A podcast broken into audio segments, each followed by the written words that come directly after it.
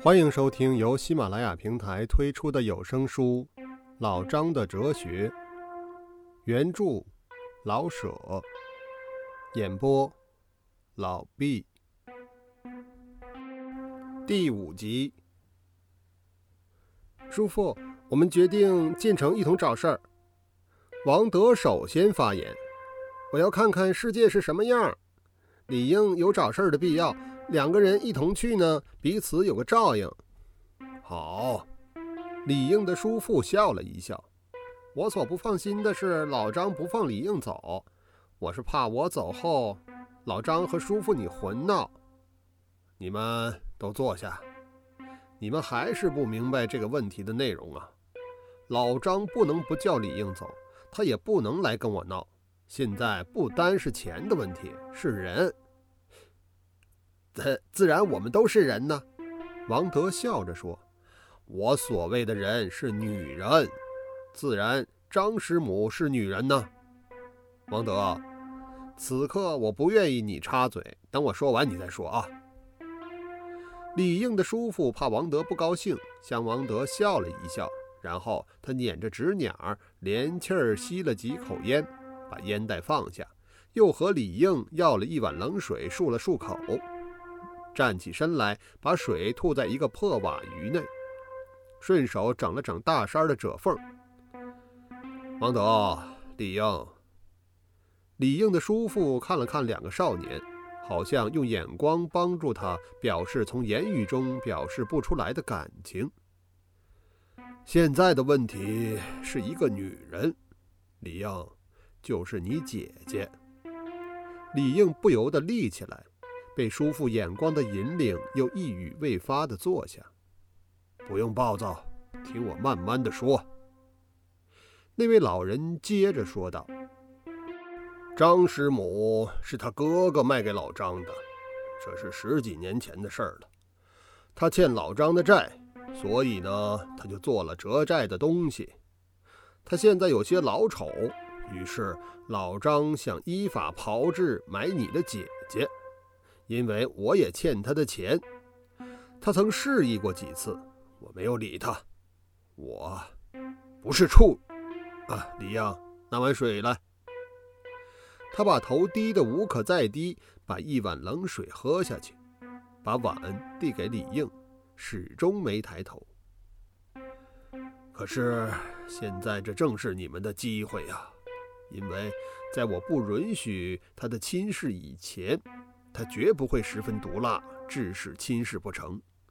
那么，李应，你进城，我管保老张不能不放你走。至于你们的师母，等老张再来提亲的时候，我要求他先把他释放，然后才好议婚。我想他一定要些个赎金。果然，他吐出这样的口气呢，那么就是我们夺回你师母自由的机会。那个五彩萍，他并没有抬头，只用手大概的向桌上指了一指。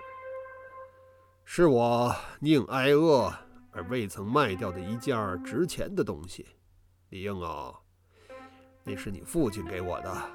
你明儿个把那个瓶儿拿进城去，托你姑父卖出去，大概至少也能卖个一百块钱吧。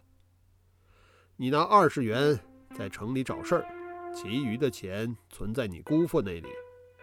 等老张真要还你师母自由的时候，我们好有几十元钱去赎他。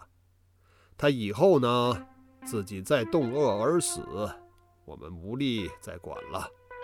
自然，我们是希望管的。可是我们让他死的时候明白，他是一条自由的身子，而不是老张的奴隶。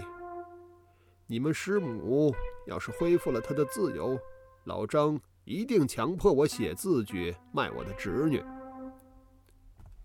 李应的叔父停住了画，把水烟袋拿起来，没有吸烟，只是不错眼珠的看着烟袋。死是不可免的，我怕老张的笑声，然而不怕死。叔父，李应打断了他叔父的话。你不用说死成不成？老人没回答。老张，你个……王德不能再忍了，立起来，握着拳头向东边摇着，好像老张就站在东墙外边似的。王德，坐下。李老人呆呆地看着岸上的五彩瓶。王德坐下了，用拳头梆梆地撞着炕沿儿。唉，我对不起人呐，对不起老张，欠债不还，以死搪塞，不光明，不英雄啊！老人声音更细微了，好像秋夜的细雨，一滴一滴的冷透了那两个少年的心情。你们，王德、李英，记住了啊！好人便是恶人的俘虏。假如好人不持着正义和恶人战争，好人便是自杀的砒霜。假如好心只是软弱、因循怯懦，我自己无望了。我愿意你们将来把恶人的头切下来。不愿意你们自己把心挖出来给恶人看。至于金钱，你们切记着，小心得钱，小心花钱。我自己年少的时候，有一片傻好心，左手来钱，右手花钱，落得今日不能不死。死我是不怕的，只是死了还对不起人。至少也对不起老张啊！以前的我是主张以德报怨的，现在以直报怨。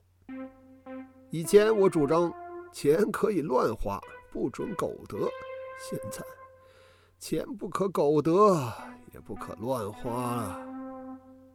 王德，你用不着进城。李应去后，老张正需要人帮忙。他绝不至于因为你和他打架而怠慢你的。你要是天天见老张，至少也可以替我打听他对于我的摆布呢。不过，你志愿我不敢反对啊。进城与否还是你自己决定。从事实上看，好似没有进城的必要。我的话尽于此了，对不对的我不敢说。你们去吧。不必怀念着我的死，我该死。老人舒展了舒展大衫，慢慢的卧下去，随手拿起一本书，遮住了自己的脸，周身一动也不动，只有筋部微微的起伏，衬着他短促的呼吸。设若你能还老张的钱，你还寻死吗，叔父？王德问道。我怎么能还他的钱呢？我回家对父亲说，他借于你钱，将来理应再慢慢的还我父亲。傻孩子，你父亲那是有钱的人，他有，一收粮就有好几十块。几十块，那是你们一年的用度啊，傻孩子，我谢谢你啊。哦，王德疑惑了。原来几十块钱不算富人，那么多少才可以算富呢？多么难堪夏日午时的静寂！树上的红杏，田中的晚麦，热的都不耐烦了。阵阵的热风吹来城内的喧闹，困得睡了，不睡的听着听着哭了。这时，王德和李应又坐在破磨盘上。王德看着那翎毛凋落的丑老鸭，左顾右盼地摇着秃头脑，要偷吃树上的红杏。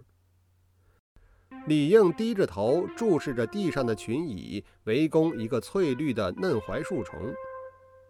老鸭轻快地一点头，衔起一个圆红杏，拍着破翅，擦着篱笆飞去。王德随着老鸭把眼睛转到东边的树上，那面丑心甜的老鸭把杏递进巢内，哑哑的一阵小鸭的笑声，布散着朴美的爱情。李应不知不觉地要用手拨散那条绿虫身上钉着的小黄蚁，他忘了他的手被王德紧紧地握着，他一抽手，王德回过头来，李应，啊，王德，两个人的眼光遇在一处，触动了他们的泪腺的酸苦，他们毫不羞愧的、毫不虚伪的哭了起来，对哭，对着知己的朋友哭和对笑，是人类仅有的两件痛快的事儿。你哭完了没有？我完了。王德抹着红眼儿，不哭了。好，该笑了。今天这一哭一笑，在这破磨盘上，是我们事业的开始。李应，你看前面，黑影在我们后边，光明在我们前头。笑。